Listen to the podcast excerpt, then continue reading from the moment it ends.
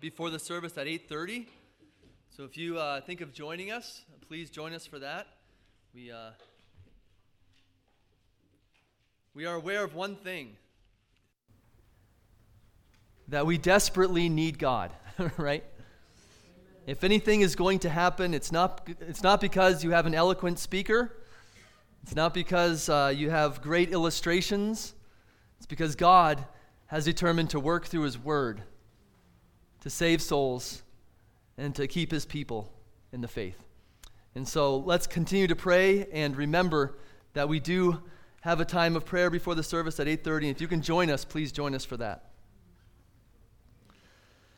All right, I remember being at camp and going to the rifle range. and uh, I remember um, I was young and I was, they were teaching me how to use a rifle. And, and so I was, I was shooting at that target. And after shooting at the target, I went to look at how I had done. And I pretty much missed everything on every shot. And I was thinking, you know, I might not be the best aim, but there's got to be something wrong here. And there was something wrong. I was closing the wrong eye.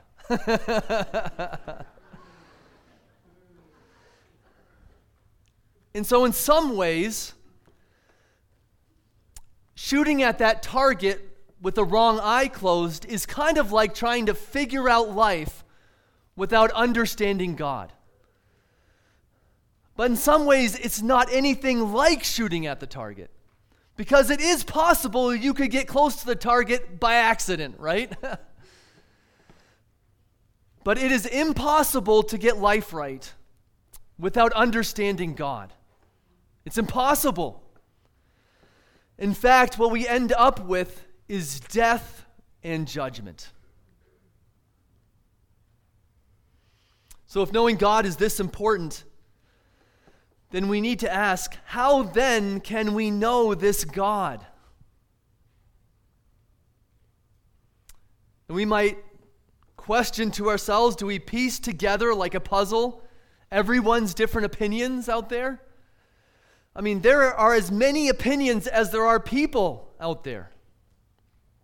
And many of them are the same opinions.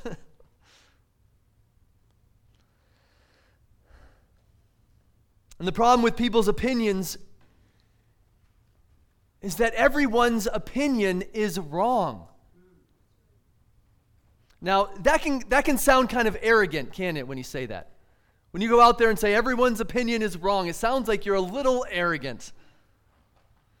How do I know that everyone's opinion is wrong? And the reason we know that is because God is not like us. God is not a part of this creation. He is the other, He is outside of us. And so, why do we make God to be like us? Because that's all we know. I mean, it is completely foolish to imagine God being like us, but what else would we do? If we were to try to figure out what God is like, of course, we would create him and make him to look just like us. He would fit into our understanding. He would look like things that we know. We, we couldn't do anything else. We would make him to look just like us. Now, I'm not saying we couldn't come up with some basic attributes of who God is from creation because the Bible says we can, right? Creation bears witness to the reality that God, for instance, is all powerful. But that's not really enough to understand the other. That's not really enough to understand who God really is. So, the only way to know God, the only way to really understand who this other really is, is if God reveals himself to us. If God is outside of us, if God is not like us, then the only way to know him is if he makes himself known to us. Otherwise, we will always create God to look like our own imaginations and to look like us. And the good news is, and this is really good news, and let's for a moment not take it for granted. The good news is that God has made himself known to us, he's revealed himself through his word that he has given to us. Is there anything more precious to us this morning than the word of God? Well, there shouldn't be. The Bible is God's revelation of himself to us. The Bible is not primarily about us. Sorry. it's primarily about God. God is revealing himself to people who would otherwise never know him and never be able to figure him out. And what we need to understand this morning is that in his revelation of himself, God has supremely revealed himself through his Son. Jesus is God's final and fullest revelation of himself to us. In fact, Jesus said in John 14, verse 9, He who has seen me has seen the Father. If you want to know God, you have to know Jesus. Otherwise, you cannot know who God is. This is likely the very reason why, why, why John decides to identify the Son of God as the Word in the first couple of verses here. Did you notice that? In the beginning was the Word, and the Word was with God, and the Word was God. And I believe the reason that John identifies Jesus as the Word is because he is the revelation of God to us. He is the fullest and the final revelation of God to us. He is the full disclosure of God to us. And this is the same point made elsewhere if we had more time in Hebrews 1, verse 1 through 3, John 10, verse 30, John 14, verse 9. This is everywhere. It climaxes in the appearance of God. Here is the Word of God manifested in flesh to us. That, as John said in 1 John, we have touched, we have heard, we have seen the Word made flesh. This is amazing. The Word speaking to us. Now, what is really significant is that God was silent for 400 years before the Word of God burst on the scenes. I like to think of it as the longest pregnant pause ever. Right? You know, the pregnant pause is getting us ready for something to happen, the baby to come. And then, boom, here is the supreme Word of God that has come to us. God was setting the scene to make it the dr- most dramatic it could possibly be. So, the purpose of this entire book is to reveal God to us through Jesus Christ so that you might believe in him and have life. And, and when I say to have life, what I mean is to be saved. And this is exactly what John says is the purpose of the book. And it's interesting, we are told what the purpose is in John 20, verse 31, at the very end of the book. We read, These are written so that you may believe that Jesus is the Christ, the Son of God, and that by believing you may have life in his name. And so the first 18 verses here you might call the prologue. Or actually, a better way of saying it might be the, the, the, the narrator speaking before the curtain is raised. If you go to a play, sometimes the narrator would set the stage for the play. He will tell you the introduction so that you understand what the play is all about. And that's exactly what these first 18 verses are. They're getting ready for the curtain to lift and then for the story to begin so that we are ready and prepared for the story kind of the background. And it actually has been said, and I find this fascinating, that every main point in the book of John is introduced in these first 18 verses. And these main points will be developed throughout the whole book and expanded upon. So the first five verses we're going to um, look at today will simply answer the question what are the most basic realities that you need to know in order to understand who Jesus is? John is beginning to identify Jesus to us, and this will prepare us for the curtain to raise and for the story of Jesus to be laid out before us, so that you might believe and have life. So, the first thing you need to know about Jesus is that he is the pre existent one who pre existed creation. We see this in the first few verses of the gospel. In the beginning was the Word.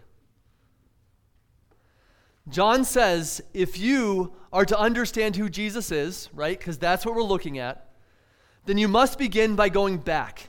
And you must go way back, way back before the Nativity, way back before the birth of Christ. You must go back to the very beginning of creation. The phrase in the beginning is intended to lead us to John, Genesis 1, verse 1. John intentionally uses these words to bring us back to the first words of the Bible in Genesis. And he wants us to know that at this time, Jesus was pre existing.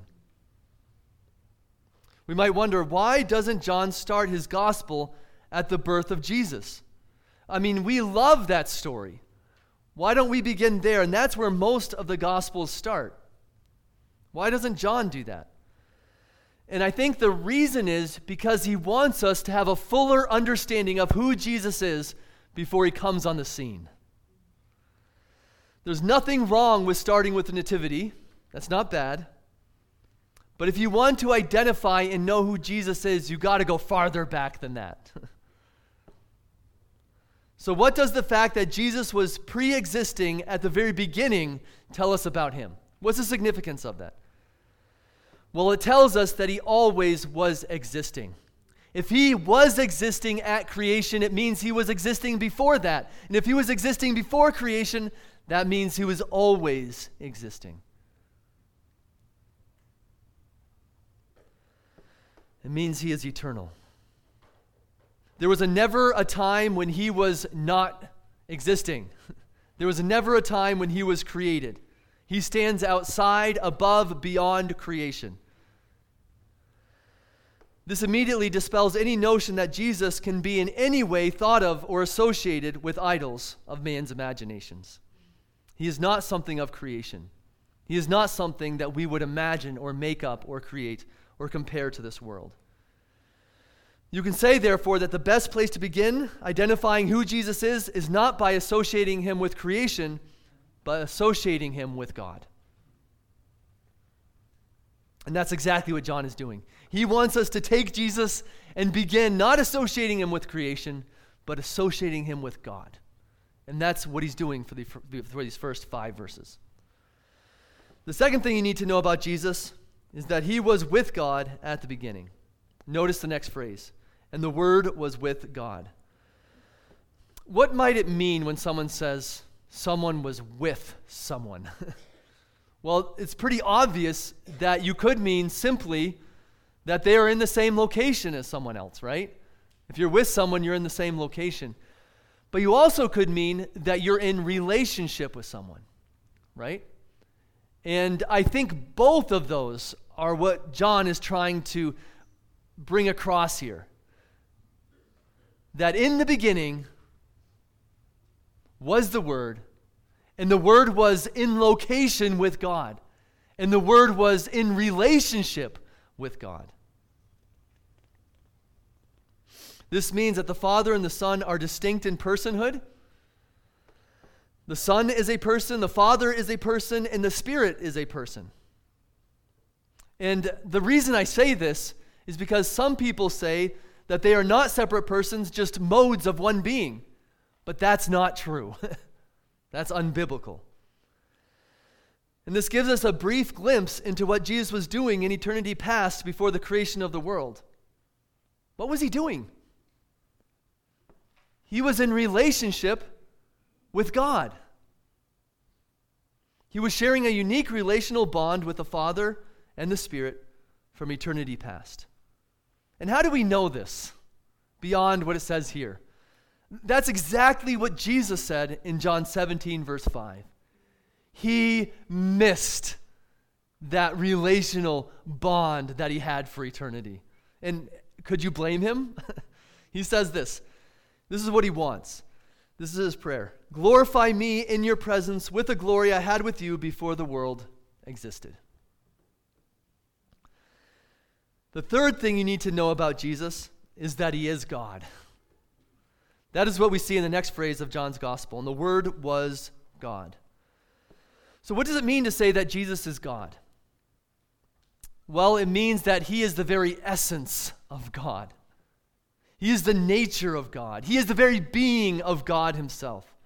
His deeds and his words are the deeds and the words of God himself. That's what that means. It means everything that can be said about God can also be said about Jesus. And, and so I ask you, um, sometimes we need to ask the obvious when we're reading scriptures. Is it possible to give any greater description of anyone than to say that they are God? Well, there isn't possibly any greater way of describing anyone. This is the height. It doesn't go any higher than this. There's creation and there's God, right? And Jesus is God, right? So, why does John say that Jesus is with God and then immediately after that say that Jesus was God himself? What is he trying to do? What is he saying here? And I think he wants to identify Jesus as being a distinct person from God the Father and God the Spirit, while at the same time identifying him as being God himself, as God's Son. The point is to call attention to Christ's deity while distinguishing him in person from the Father and the Spirit. Three in one. Three persons, one God. Now, some would argue, most famously Jehovah's Witnesses, that what John means here is to say that Jesus is merely a God rather than God himself. And so the question is, why in the world would they say that? And they say that because in the Greek there's no definite article that precedes the word for God. And the de- definite article is what we often uh, translate as the, right? A particular person in this case. So they place an A in front of the word God. In the beginning was a God, is what they say. They even came up with their own translation called the New World Translation. So, in other words, they are claiming that Jesus is less than fully God. They are saying he is a God in a sense, one of many gods, but he is not the true and only God. Now, it is true that there is no definite article in the Greek manuscript, but that does not mean at all that John is intending to say that Jesus is a God rather than the God. There are many places in the New Testament where there is no article, yet it is clearly referring to a specific person, place, or thing, even though the author did not place an article before it. In such cases, you have to determine if the author is referring to a specific person, place, or thing based on context. The context determines the meaning. And let me tell you, in this chapter, chapter 1, verse 49, what is translated as, You are the king of Israel, has no definite article before the king. And yet it is translated as the king. Everywhere you will find it. Verse 6, verse 12, verse 13, and verse 18 are all examples, examples where God is mentioned without the definite article, but it is clearly referring to a specific person who is God. The same thing is true here. The context shows us that this is clearly referring to Jesus as the God. he is God. The good news is that this is not the only place where we can find an argument that clearly tells us that Jesus is God. For instance, at the very end of the gospel, when resurrected Jesus appears to doubting Thomas, do you remember what Thomas does? Do you remember what he says about Jesus? He falls before him and cries out, My Lord and my God. and Jesus does not deny it. Jesus receives it and he welcomes it. But you should beware that Jehovah's Witness will make another argument. They will say that Jesus cannot be God because it doesn't make sense. They will say the Trinity doesn't make sense. How can you have three persons, one God? And they've made this argument to me. And you, you want to know what my response is? I love it when they tell me that. I tell them, well, that's really interesting because I think it actually is an indication that maybe we are on to something if we cannot comprehend God Himself. If we could comprehend and understand God with our language and with our minds, then I would think that maybe you made Him up. maybe you created Him with your own mind. And the very fact that God is beyond our comprehension, that we can't understand Him, does not in any way take away from the reality that maybe it's true, but actually indicates that maybe this is the truth, right? And so that's a really easy answer you can give someone if they give you that argument. You can go ahead and use it. What does it matter to you and me if Jesus is God? It means that his deeds and his actions and the words are the deeds and actions and words of God, as we've already mentioned. But just think about that. Therefore, the rest of the book of the Gospel of John will make sense to you. Therefore, you should treat Jesus as if he was God. You should worship him as Thomas did. You should say, you should bow to him and say, My Lord and my God. You should obey him, love him, and follow him as you would God. Martin Luther stated this Everything depends on this doctrine. It serves to maintain and support all the other doctrines of our Christian faith. The fourth thing you should know about Jesus is that he is the creator of everything. That is what it says in verse 3. All things were made through him, and without him was not anything made that was made. Notice that it doesn't just say that Jesus created everything here, it says it twice in the positive way and the negative way. And that is a way of emphasizing something.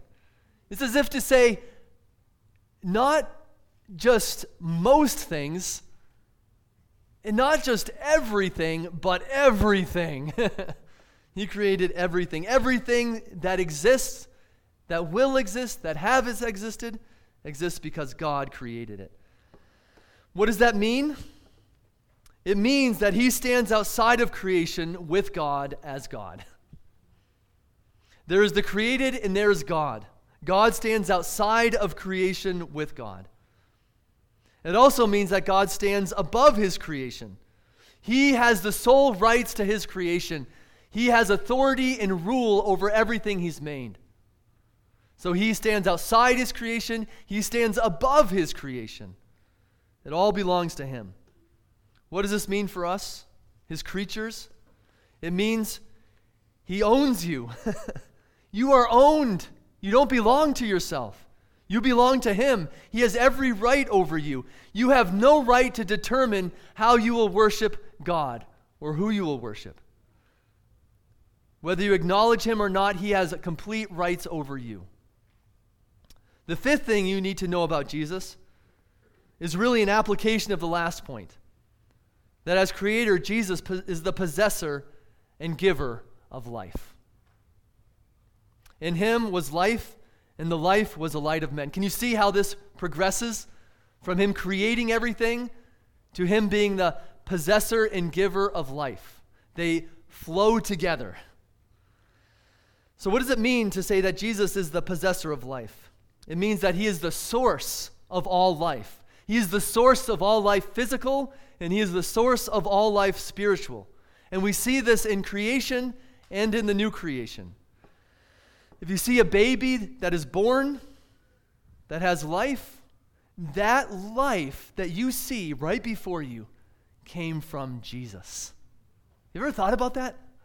When you're looking at a life, a new baby, a newborn baby, think, this life came from Jesus. Therefore, we have no right to kill it. we have no right to kill it, whether it's in the womb or outside of the womb. When you see someone believing in Jesus, that spiritual life came from Jesus. If you understand that Jesus is the possessor of life, it should help you to understand how serious and how awful our condition is because of our sin. Sin is simply saying this sin is saying, I want to be independent of God. I don't want God to have rule over me. I want to have rule over my own life. I want to have my own destiny. I want to be separated from God. I want to be my own God. And you know what it means to be separated from God who is life? To be separated from the life is to be dead. That's what it means. You cannot be separated from God and have life. And that's exactly what happened to us when we sinned, didn't we? We died. We died spiritually and began the process of dying physically. That will eventually lead us to the second death, which is eternal death and separation from God. How horrific is sin? And how little do we comprehend how horrific sin really is, right? When you think about it, all life is in God. and sin is pursuing independence, is seeking independence, rising up and rebelling against God, saying, I can do things better apart from you. And the consequence of separation from God is death. Ephesians 2, verse 1 says that you are dead in your trespasses and sins. This should help you understand why you need the life giver so badly. You don't just need a tune-up. tune-up. You don't just need a tune-up. You don't need tweaking. You need a new life from God. You are dead and you need life. And the good news is that Jesus is the life giver who has come to give us life. He can reconcile you to God. The one who created the world is able to give you life. He has sufficient life to give you life, an abundance of life, a never ending source of life. Jesus came to us not to hide in a corner in the dark, but to shine so that you might see him and have life. He came to be the light of men. Ephesians 2 verse, says, 2 verse 3 says, But God made you alive. And how does this happen? How does God give us life? Through faith in Jesus Christ. And this is what John 3 verse 36 tells us. Whoever believes in the Son has eternal life. Whoever does not obey the Son shall not see life, but the wrath of God remains on him. We are to believe in Jesus, who he is, and what he has done on the cross as the basis for our life and the forgiveness of our sins. This life that Jesus gives and offers is real life, not merely something in the future, but it is something that He gives to us the very moment that we are delivered and saved and united with Christ. The moment we are in Christ by faith, we begin to live this life that never ends. Jesus said this in John 10, verse 10 I came that they may have life and have it abundantly. When Jesus gives us life, we begin to share a testimony to the world that bears witness that we have life in us. Jesus said this in John 8, verse 12 I am the light of the world. Whoever follows me will never walk in darkness, but will have the light of life. We begin to actually love God and to love people. That's what life is. Selfishness is death. But to love God and to love others is life. Our lives become a testimony of God's life giving work in us. And know this today that if you miss Jesus, you miss life. There is no life outside of God. God could not give you life outside of Himself because it is not found there. There is no hope of life outside of Jesus. And that's why we are so thankful that Jesus points us to himself. We're so thankful that John is not about you and John is not about me. We're thankful that John is about Jesus. Because that's what we need. The sixth thing you need to know about Jesus, and the final thing we're going to look at today, is that he has been and will be victorious over all opposition. He is invincible. And that is what we read in verse 5. The light shines in the darkness, and the darkness has not overcome it. So, Jesus coming into this world, we're supposed to think of him as this bright and brilliant light. You know, um, we don't think of the nativity as being, you know, it's, it's all dark, and, and it probably was at times, obviously. But, but when you think about it, it was really this brilliant light that had come to this dark world. The most brilliant, blinding light was God coming to us. And this is exactly what Isaiah prophesied the coming of Jesus would be like in Isaiah 9, verse 2. The people who walked in darkness have seen a great light. Those who dwelt in a land of deep darkness, on them has light shined. So, what is this light? It is purity, it is truth, it is righteousness. This is what life looks like. And Jesus shines this life perfectly because this is who he is. He, uh, he is these things, he is God. What is the darkness that is being shined upon? Darkness is impurity, lies, and evil. This is what death looks like. It is everything that opposes God. So, what happens when darkness, when light shines on the darkness? What, what happens when you turn on that light and you walk into the room? Well, it exposes everything, doesn't it? It reveals it for what it is. And so when the light comes, it not only shines purity, truth, but it also exposes the ugliness of impurity and lies and evil. It exposes it. In John 3, verse 20, Jesus said, They will not come to the light because it exposes their evil deeds. And by the way, this is especially true with religious people. Religious people who are in the darkness do not want their darkness to be exposed. So they become particularly angry when the truth comes in their path.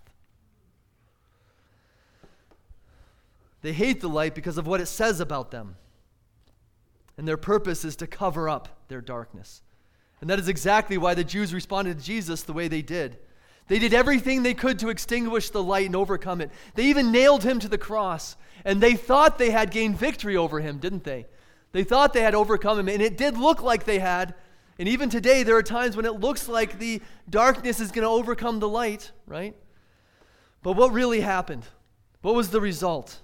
of the world's opposition. Did they overcome him? No, the darkness did not overcome him. It was impossible, in fact, to overcome him. And really, the not overcoming here is a completed action.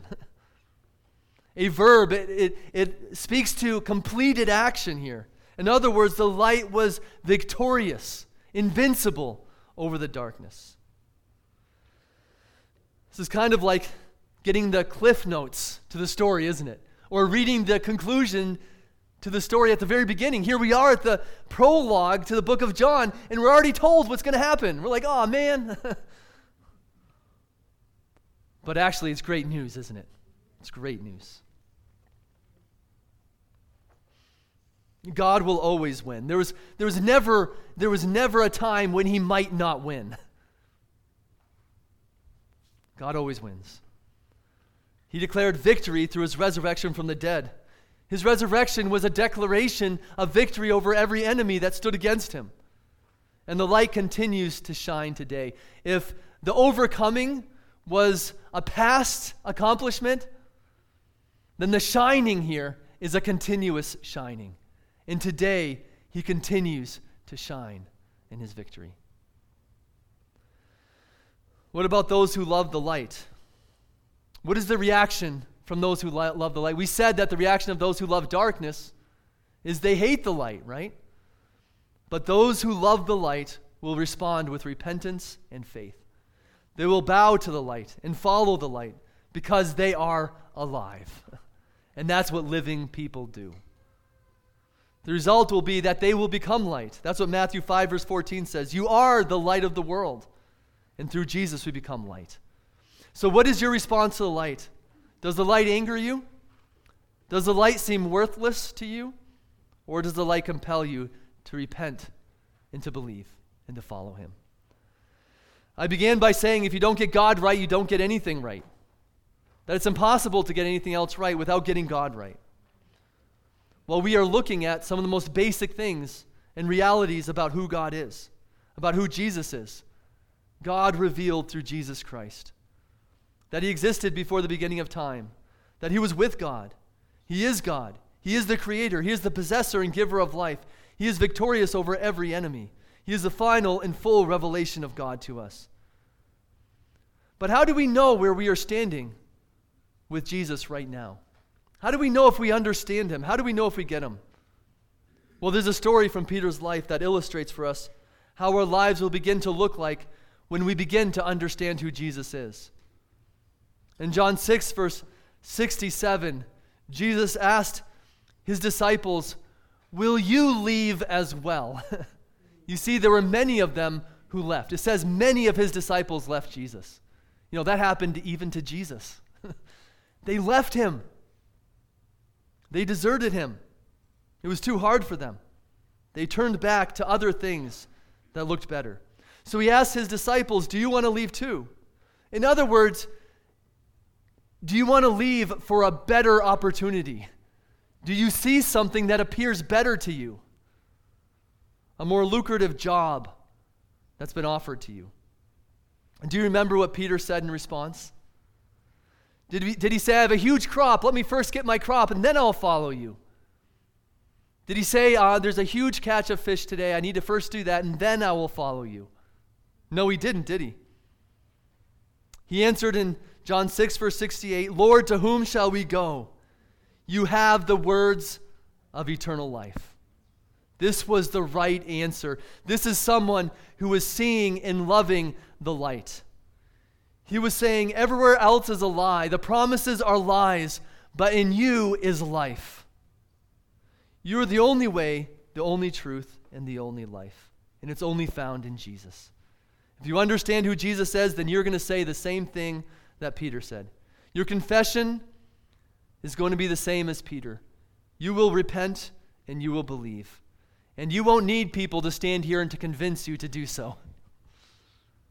You will say, To whom shall we go?